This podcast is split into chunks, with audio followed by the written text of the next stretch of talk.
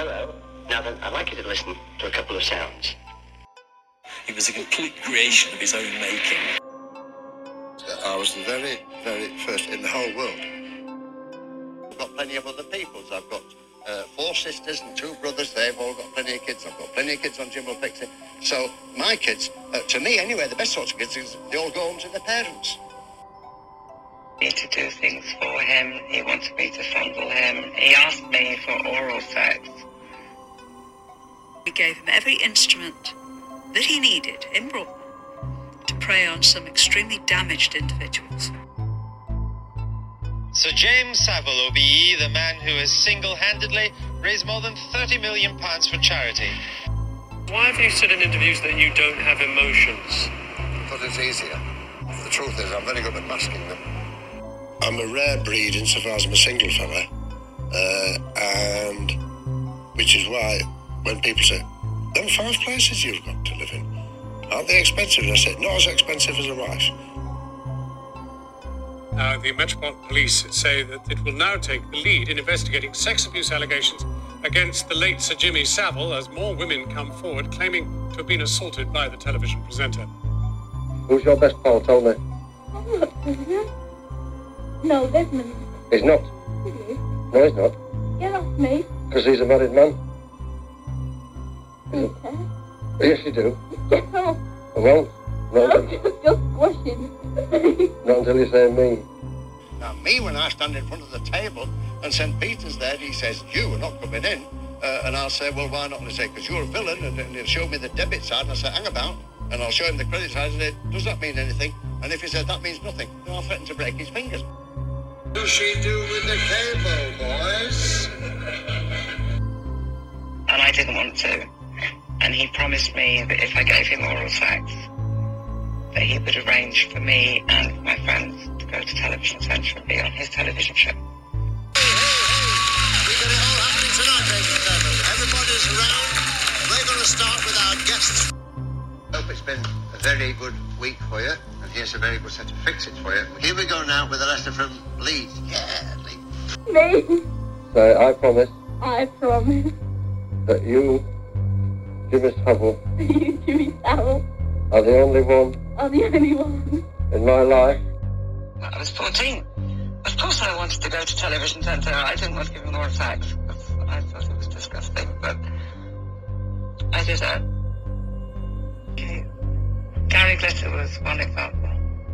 He was particularly horrible and only interested in getting as much sex as he could possibly get from any girl. I'd start with manipulative, then controlling, and very, very clever. Has become a great British institution. Not bad for just another zany DJ. But there's a lot more to cigar smoking Jimmy than meets the eye. I can remember seeing him having sex with one of the girls from Duncroft in Jimmy Savile's dressing room. I was the very, very first in the whole world to run a dance to record. You used to be a wrestler, didn't you? I still am. Oh, yeah. I'm feared in every girls' school in this country. Hello and welcome to the Deathcast. I'm your host, best-selling author Ian Totten, and I'd like to thank you for joining me as we prepare to take our 12th look at the life and crimes of Jimmy Savile. Before we get into it, as always, we have our normal plugs. If you'd like to follow me on social media, that would be Facebook, Instagram, or MeWe and YouTube. Just search for Ian Totten, author, or the Deathcast. If you'd like to find any of my books, you can go to tinyurl.com backslash totten hyphen books. You can also go to the official website, corpsecreekpublishing.com. You can find links to all of my novels there. While there, you can also sign up for the show's mailing list, as well as make a donation, buy me a cup of coffee if you'd like to help with the production of this show. If you'd like to become a patron of this show, just go to tinyurl.com backslash DC Patreon. For as little as $2 a month, you can help support the production of this show. And for those of you who have messaged me asking about Patreon only content. It is coming. I have the first few cases lined up. I just have to have a moment to sit down and actually record the first episode. If you enjoy this show, please consider liking and subscribing on your favorite podcast app and leaving a five star review. Also, don't forget to share the show on social media. Now that all the plugs are out of the way, get yourself something to drink, find a nice comfortable chair, sit back, relax. I've got my coffee, I've got my cigarettes. Let's go into the crypt. When we left off last week, Savile had raised around five to seven million pounds to construct a new spinal injuries center at Stoke Mandeville Hospital. This had much further reaching consequences than just building this spinal injury center now at this point, Jimmy is really entrenched with the royal family.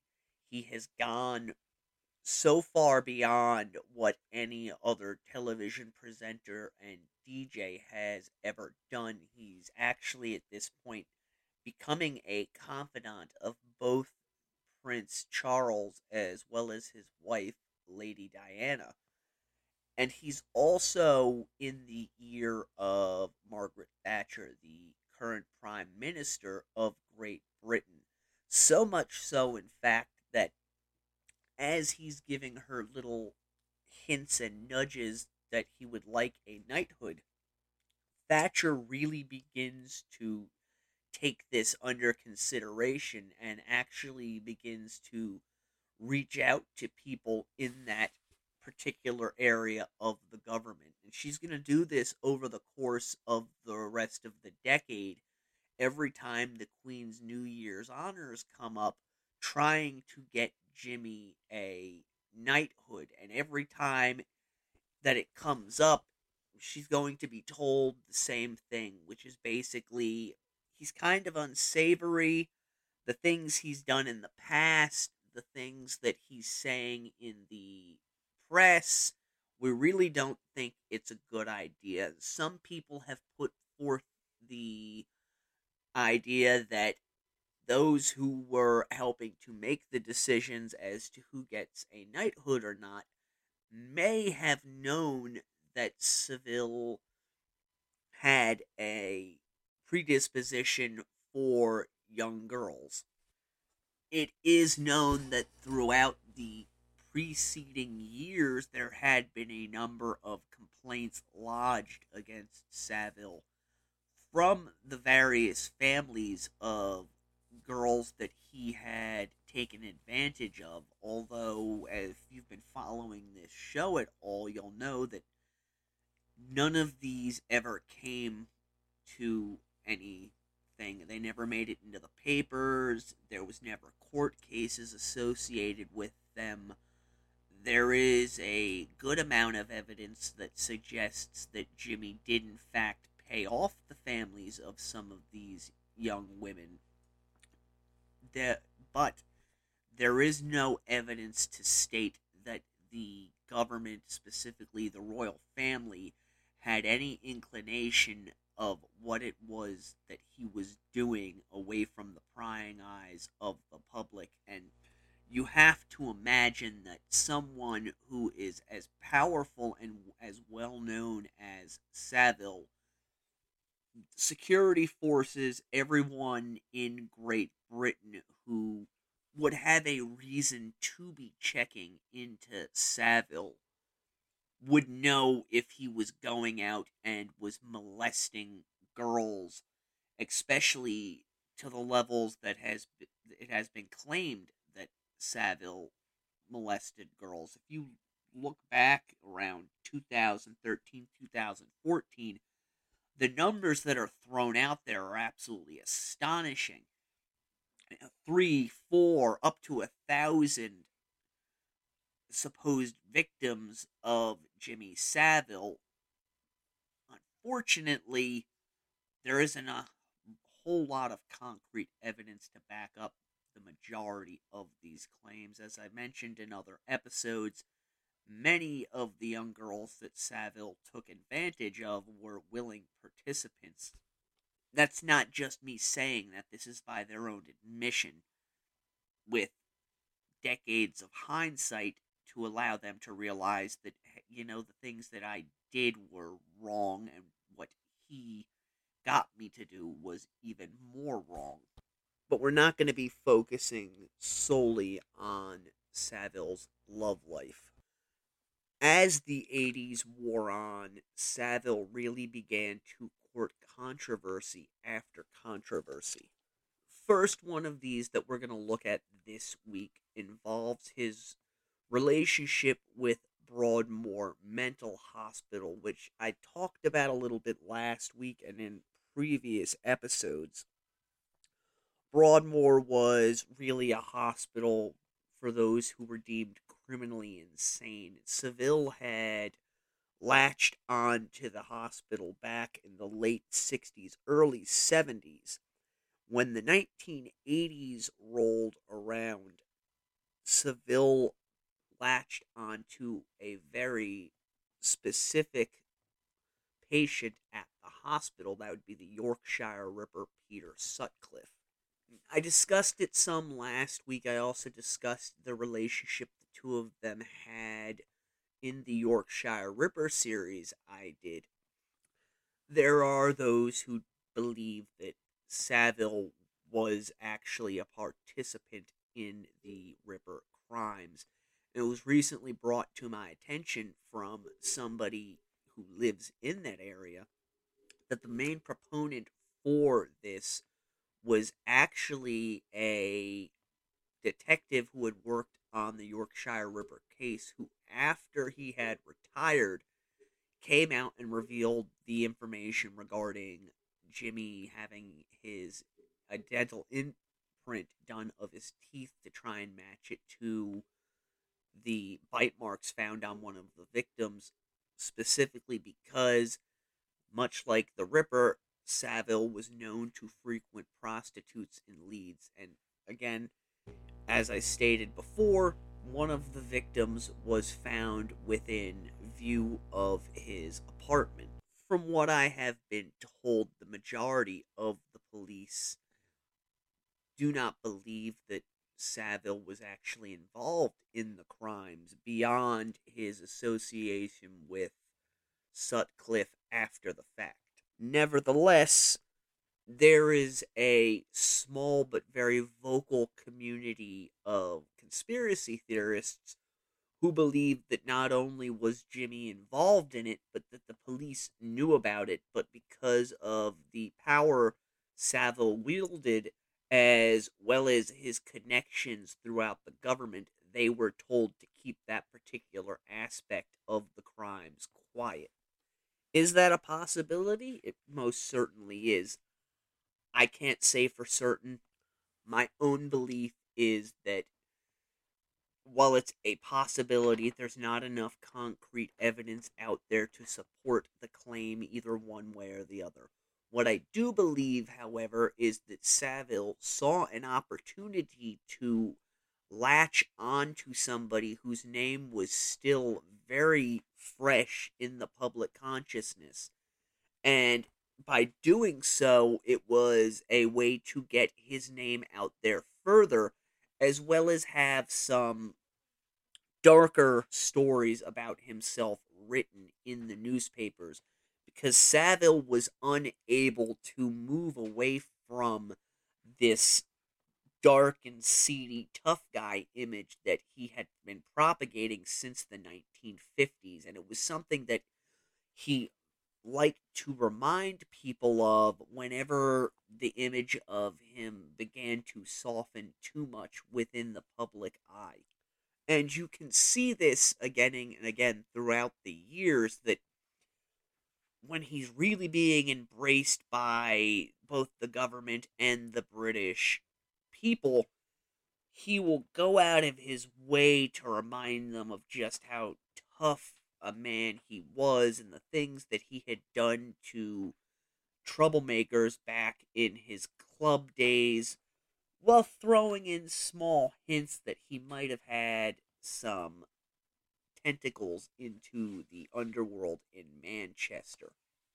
And I really think that this was Savile's attempt to keep himself within the public consciousness and build upon that mystique of himself. Because if you've ever read about or encountered full blown mobsters, they go out of their way to, you know, uh, sway your fears that they're this violent criminal. Savile almost seems to be the opposite of that. He wanted to, you to know that there's this other side of him that you don't know about. Almost as though he's tr- saying this as a way to get you to stay at arm's length and not look too closely at him or dig too deeply into the things that he has done. This talk of his violent past life, in fact, is the main reason that the Queen's birthday honors repeatedly passed him over throughout the decade of the 1980s for a knighthood because Savile could not keep his mouth shut and was going and talking to the British papers when they were digging into him here and there. And he was telling them these stories about how they would rough kids up and lock them down in the basement of the dance halls and chain them to the boiler. And after the fact, Savile and his hired men would teach them a lesson this kind of thing, it almost seems as though he was his own worst enemy in regards to his public perception, in the respect that the government saw this and did not want to give the highest honor that they possibly could to such a man. And I think that once Savile realized, hey, you know, I'm running my mouth about this stuff and it's not getting me what I want. I maybe need to step back from saying these things, which he eventually did until he had his knighthood. While also keeping the people of Britain speaking about him. Savile actually went on to state that he thought Peter Sutcliffe was quote unquote a great bloke. Again, he's creating controversy by saying this, while at the same time he's getting people talking about him, which, if you know anything about Savile, that was the heart of the matter. He had to keep people talking about him because if they're talking about him, it means he's a somebody, and it also means that other people, not just the general populace, are going to be talking about him and are going to be attracted to him. It's a very odd manner of self promotion that he mastered throughout his life.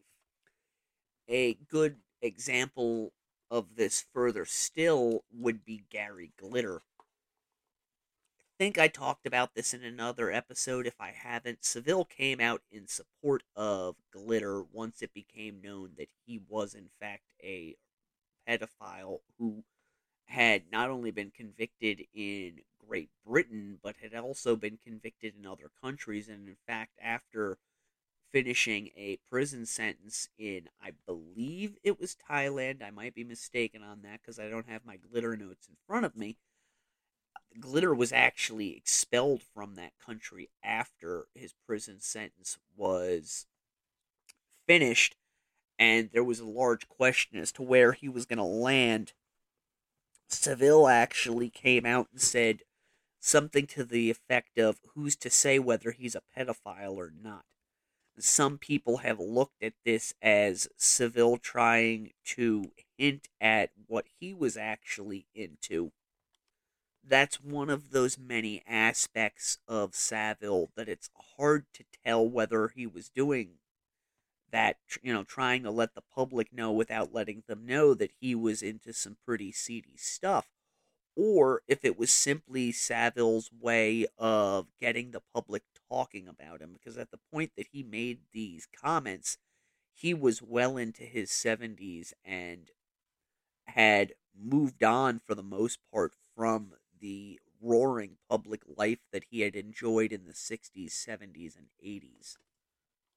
Another controversy that Savile courted during the mid 1980s was Talk to the Sun, which, from what I gather, was a tabloid in Great Britain where he went into good detail about the things that he had done to troublemakers during his dance hall days.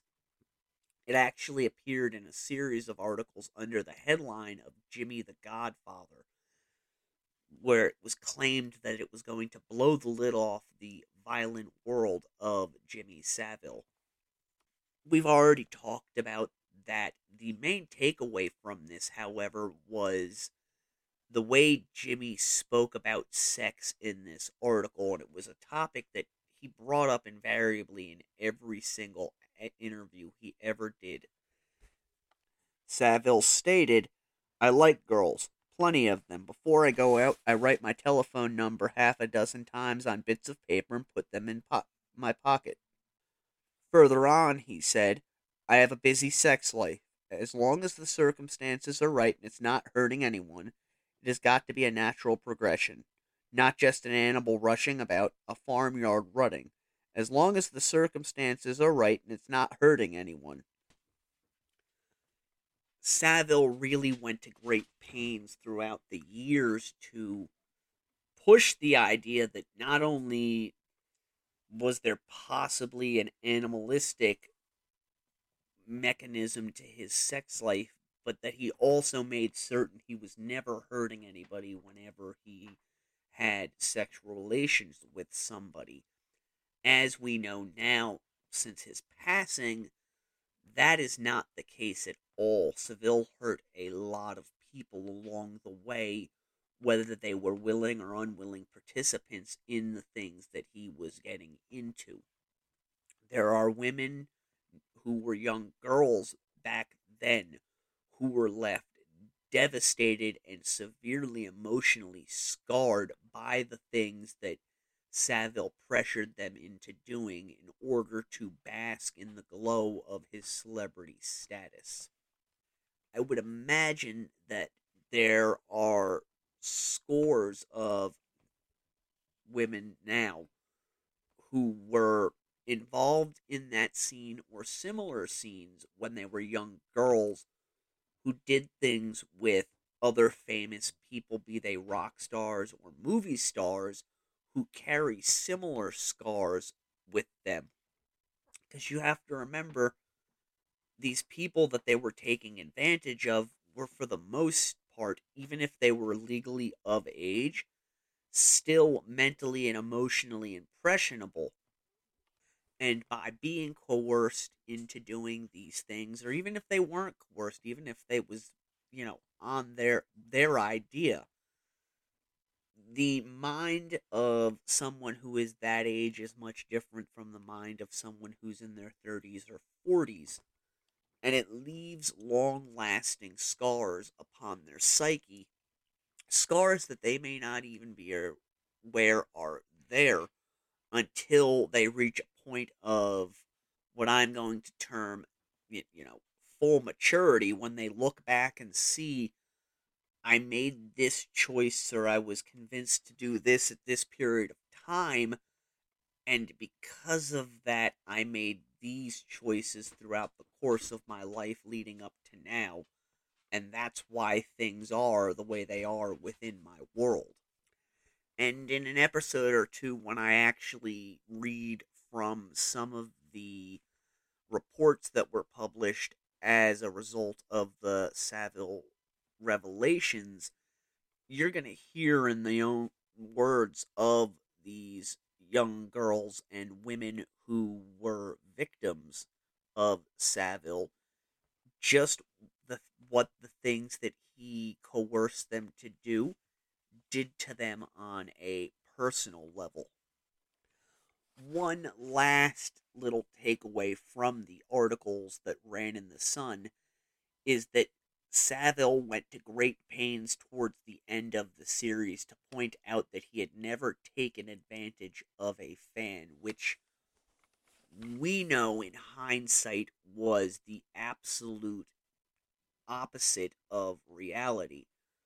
But Jimmy did this a lot, and I really think that he did it in an effort to not only throw people off of his trail, but to sway his own conscience because whether he was a good human being deep down or an awful human being deep down, there is still at some level that little voice that whispers, you shouldn't be doing these things. And we will get back into uh, Jimmy Savile in just a moment.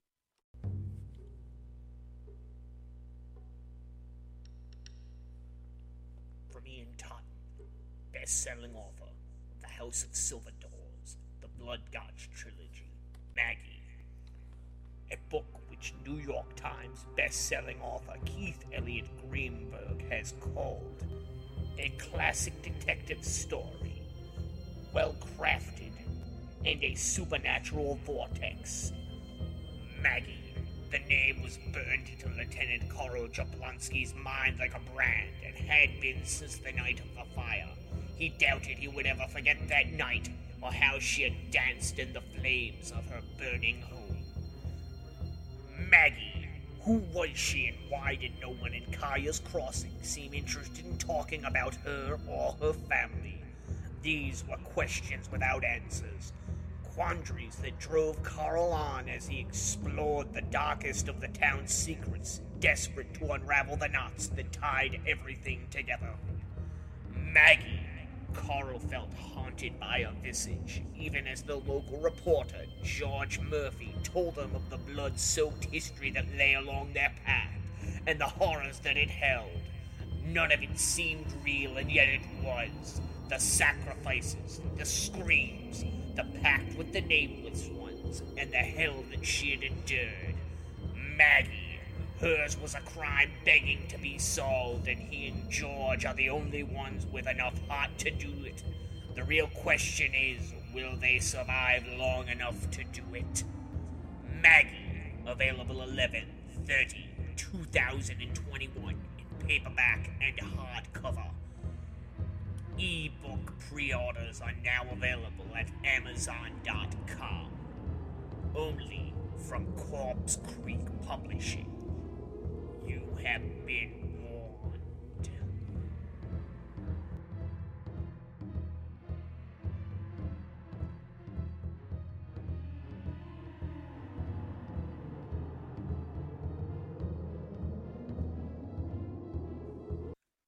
We are back. One other little takeaway from the articles that ran in the Sun is that Savile went out of his way at the end to state parents can trust their 17 year old daughters with me. They could come and spend the night at my flat if they were stuck for somewhere to stay and I'd never take advantage. I'm careful who I make love to. I'm very careful to stick to the rules with my girls. I do believe there is some small smidgen of truth in that last statement. From much of what I have read concerning Jimmy, it doesn't seem as though he took advantage of many girls who were not a part of one of his teams.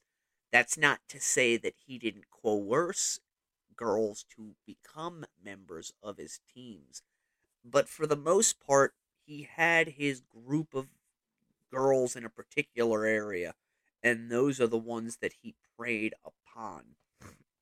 He might bring a girl that he took a particular fancy to into the fold, but he really didn't stray outside of abusing the members of his teams very often. At least not in any stories that are actually able to be verified as having happened. Again, as I've stated before, that's not to say that there weren't members of his teams who didn't end up having what I can only term as buyer's remorse, and I don't mean that to sound as cold as it comes across. There were members of Savile's teams who realized a bit too late that what they were doing was wrong. So they turned around and either cut themselves off from all contact with him and with the friends that they had made within his circle, or they turned around and went to a newspaper or a television show. Every time that this happened, because he was known to be so litigious, the individuals involved, whether it be the author of the story or the newscaster, invariably contacted Savile or were contacted by his lawyers and let it was known pretty quickly you can run this story but you're not going to like the consequences of it. At which point the story would be dropped and the girls would be sent on their way. Some people are scratching their heads wondering how is this possible?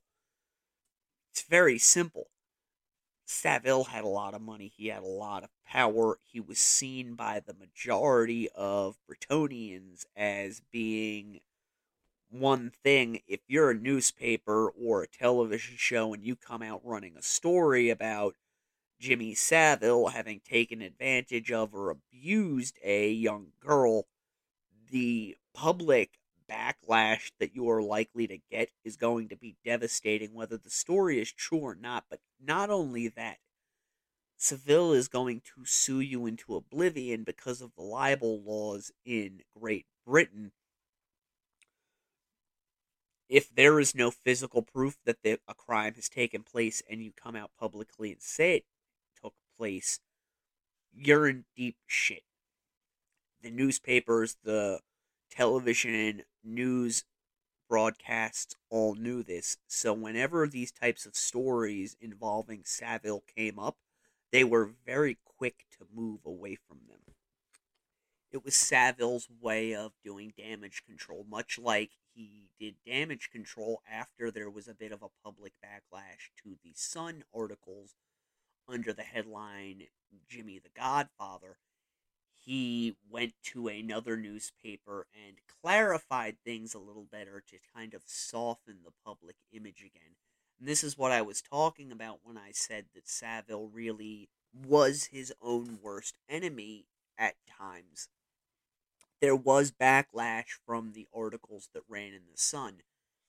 These articles weren't something that the Sun just came forward with on their own. Savile actually gave them these interviews but when the public backlash turned out to be more negative than positive, Jimmy went into damage control mode and immediately turned around and started giving interviews to other media outlets in an effort to soften what had been done from the Sun articles. And he did this a lot anytime he misstepped and said something that he shouldn't have publicly said and there was backlash that would look like it was going to get on him and cause him problems, he immediately took another tact and manipulated the public consensus of him by giving a softer, kinder, gentler version of himself to this group over here to kind of get rid of the blowback that came from what he had told the group on the other side. In this particular instance, Savile went out of his way to point out that the real girls in his life were the patients at Stoke Mandeville and other hospitals throughout Great Britain. And he cited specific cases of young girls who were in a really bad way that he really went out of his way to help and bolster the spirits of this was how Jimmy did his damage control. And as the 80s roll on, he continues to do this kind of damage control after giving less than positive interviews concerning himself. In 1987, Savile was done as far as being a DJ on BBC Radio 1. Some sources state that he was actually fired from the station while Savile went out of his way to try and spin it as it was more of his decision than it was the radio station's. News leaked that Savile had been let go from BBC One before Jimmy was ready for it to come out, and the radio station scrambled, putting out press releases and interviews where they basically stated that they had begged and pleaded with Jimmy to stay, but through the magnanimous nature of Savile, he had decided to move along so that somebody younger could have his position, spinning it that with youth unemployment being what it was in Great Britain at the time, it was only right that he, who had been there for so long, allow someone who was in need of and worthy of having a job take it. The following year, in 1988, there was a lot of shakeup within the British press because there had been a lot of mismanagement throughout the health services in Great Britain. And one of the areas of contention was the administration of Broadmoor Hospital. There's been a lot of talk since his death, and there was a lot of talk at the time about Savile's role in Broadmoor Hospital. Basically, what happened was the Department of Health decided in 1988 that Broadmoor had been woefully mismanaged by those who had been running it, and that it could no longer operate under the watchful eye of a single director. So instead, a task force was assembled. One of the members of this task force was a man by the name of Alan Franey, who had met with Savile and a number of other highly influential people at the Athenaeum Club. Franey was persuaded that he should put in for one of the positions at Broadmoor. And according to Franey himself, he got the position as general manager chief executive on his own abilities, but he never would have been considered had it not been for the intervention of Jimmy Savile. Interesting to note, Franey also stated that while he was at Broadmoor, he never heard any allegations concerning Jimmy Savile, despite what has been said in the last decade. The really important thing here, however, is that Jimmy Savile, who was nothing more than an entertainer and a philanthropist, was placed onto this task force to help with the running of Broadmoor Hospital. This has caused a lot of controversy, both when it happened as well as in the years since Jimmy's death, because rightfully so, many people looked at it and said to themselves, why in the hell is an entertainer involved in the running of this major hospital for the criminally insane? Naturally, Savile spun it as he always did of who could be better for the job. These are my people. I care about every single one of them. And the government came and pleaded with me to head this task force. There's been some arguments back and forth as to whether or not Savile was actually running Broadmoor or whether Franey was with each man giving different points of view, Savile eventually did concede that, well, Franey was the general manager, the day to day running of the institution had really been left to him.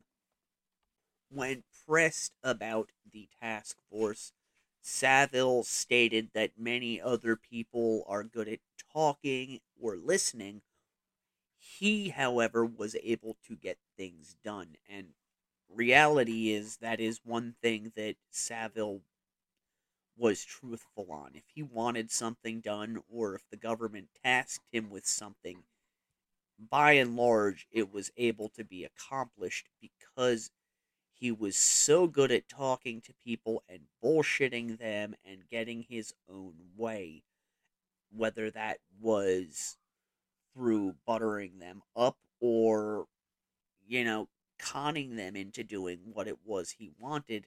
He did have a track record, as shown by the Stoke Mandeville initiative, of getting things he wanted to happen. More importantly, however, Savile, who had been dubbed Broadmoor's unofficial entertainment officer for roughly 20 years by this point, was a press magnet. Those in charge knew that he, if he was involved at a higher level with the hospital, it would bring more attention to the hospital.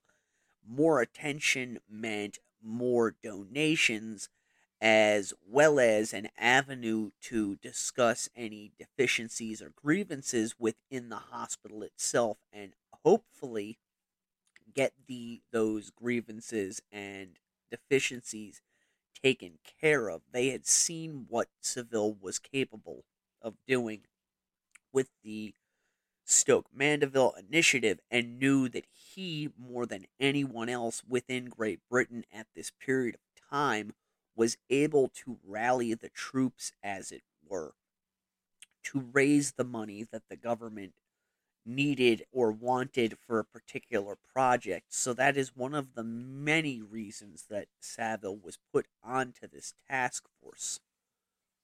But there was more to it than that. Savile was still pushing very heavily for a knighthood. And it wasn't just he who was pushing for it at this point. Margaret Thatcher had put Savile's name in pretty much every year since around 82 or 83 for the Queen's Honors list, and every year she had been denied, with the same line being thrown out as I discussed earlier in the episode that he was basically an unsavory character, and we cannot recommend an individual such as this be given the highest honor in the country. This was another way to kind of assuage their fears. Look, he's he may have been that person at one point, but he's no longer that person. He, he's on a task force for the nation's mo- largest and most well known prison hospital. We have to give him this honor. And I really think that that was first and foremost in both Savile's mind as well as Thatcher's when he was appointed to the task force. Savile had an almost immediate effect on Broadmoor. He really shook the institution up, pushing to get rid of what he saw as individuals who were basically useless in their work there, as well as trying to get some much needed work done at the hospital through donations and removing 60 patients from the hospital who in his view, as well as the view of others who were working there, should not have been at the hospital. And Savile was able to get much of this work accomplished just based on who he was. The 60 patients did end up getting transferred. New work was done at Broadmoor Hospital. Savile actually posed for pictures during this period of time. One set of pictures was taken with the Prime Minister around Christmas of 1988, while when the new wing was set to be opened at Broadmoor, he was photographed holding his keys to the hospital. And again, this is something that has become a very hot button of contention among the British people and the British press, with people wondering how a DJ could be placed in such a high position of trust given what we know about him. As I've stated repeatedly, they knew everything about Jimmy Savile.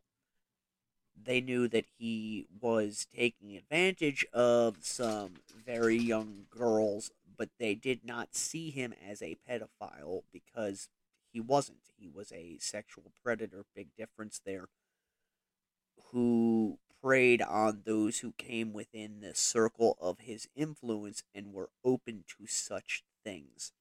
Now, there are those who will state that the government had to have known he was a pedophile just as they knew that the former MP from Rochdale, Sir Cyril Smith, was a pedophile. There's a big difference, however, between Jimmy Savile and Cyril Smith. Savile preyed on young girls and he was an entertainer. Cyril Smith, however, was an MP, it just means he was a member of parliament. There were, I don't know how many accusations during Smith's lifetime that he had abused young boys at what accounts to orphanages throughout Rochdale and other areas of Great Britain. There's also quite a bit of evidence that he was, in fact, involved in pedophile rings. Something that there is no evidence that is believable concerning Jimmy Savile. Cyril Smith was basically beaten into line by the security forces in some regard because there were so many accusations during his lifetime. I'm not talking about how a girl's father would come forward and accuse Jimmy Savile of taking advantage of his daughter. I'm here and there throughout history. These were numerous, constantly plaguing Cyril Smith.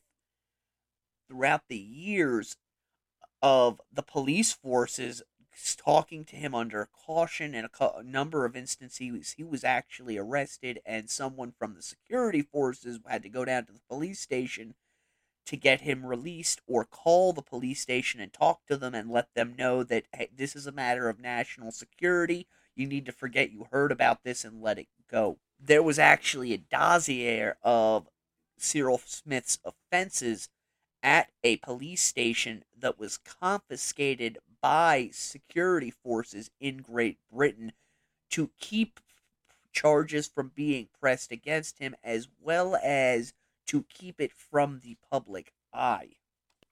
The government knew about this. Smith was given his knighthood, I believe, in 1988, but by this point, he was really a powerless entity within Great Britain. This further came out when it was found that he was making money off of asbestos, which he had gone before Parliament and claimed was a non lethal, non dangerous substance. Smith gets his knighthood in 1988. By 1994, he's out of Parliament. He's back in Rochdale working for private corporations. Even with his knighthood, he is without power for the most part. Savile was always in power. And I honestly believe, just on researching him, that had the government decided that he was a pedophile, they would not have allowed him to reach the heights that he reached. Jimmy reached heights that Smith could never even hope to have reached. And unlike Smith, he was open in his way about the things that he had gotten into and the things that he continued to get into. Based on that and the fact that he was simply an entertainer, I find it highly unlikely that the government would have approved his appointment to Broadmoor or allowed him to get as close as he did to the royal family and Margaret Thatcher and given him a knighthood eventually, had he been what he has been claimed to be since his death. Savile had everyone on his side, whether it was the British government, the British people. He was really breathing rarefied air as we end 1988 and move into 1989.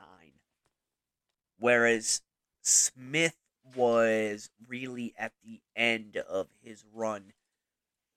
Again, he leaves Parliament in 1994. His reputation is basically destroyed by the revelations concerning his making money off of asbestos. He disappears. Outside of Rochdale, he's not heard of much after that. Jimmy Savile ends up staying in the public eye as the next two decades move on, as you're going to see, albeit in a much scaled back capacity, he's still there. That is one of the many reasons why I don't believe the accusations as they stand now concerning him, because I do cannot believe that the government would not be aware of this and would give so much power to someone were it true that he was doing the things that it was said he was doing. It's just unfathomable. People like to throw out the governments are filled with pedophiles, things of that nature. To me, that's just a conspiracy theory because anytime an individual in one of those positions is found to be one, they're gone real quick. Jimmy didn't have that type of thing. Cyril Smith, once there were so many accusations against him in the 1980s, really saw his power cut in half. If you look into him, he was very popular and powerful throughout the 60s into the 70s. The early 1980s, he starts losing quite a bit of power. By the end of the 80s, he has nowhere near the power that he had once commanded. Jimmy never had that, even though he was out of the public eye for much of the time in his final years, he still wielded great power. That is it for this week. I hope you enjoyed part 12 of the life and crimes of Jimmy Savile. Again, if you like the show, please leave a five star review on your favorite podcast app. If you didn't like the show, just move along. Uh, until next week, I am your host, Ian Totten. The Death Cast is a production of Corpse Creek Publishing. Stay morbid.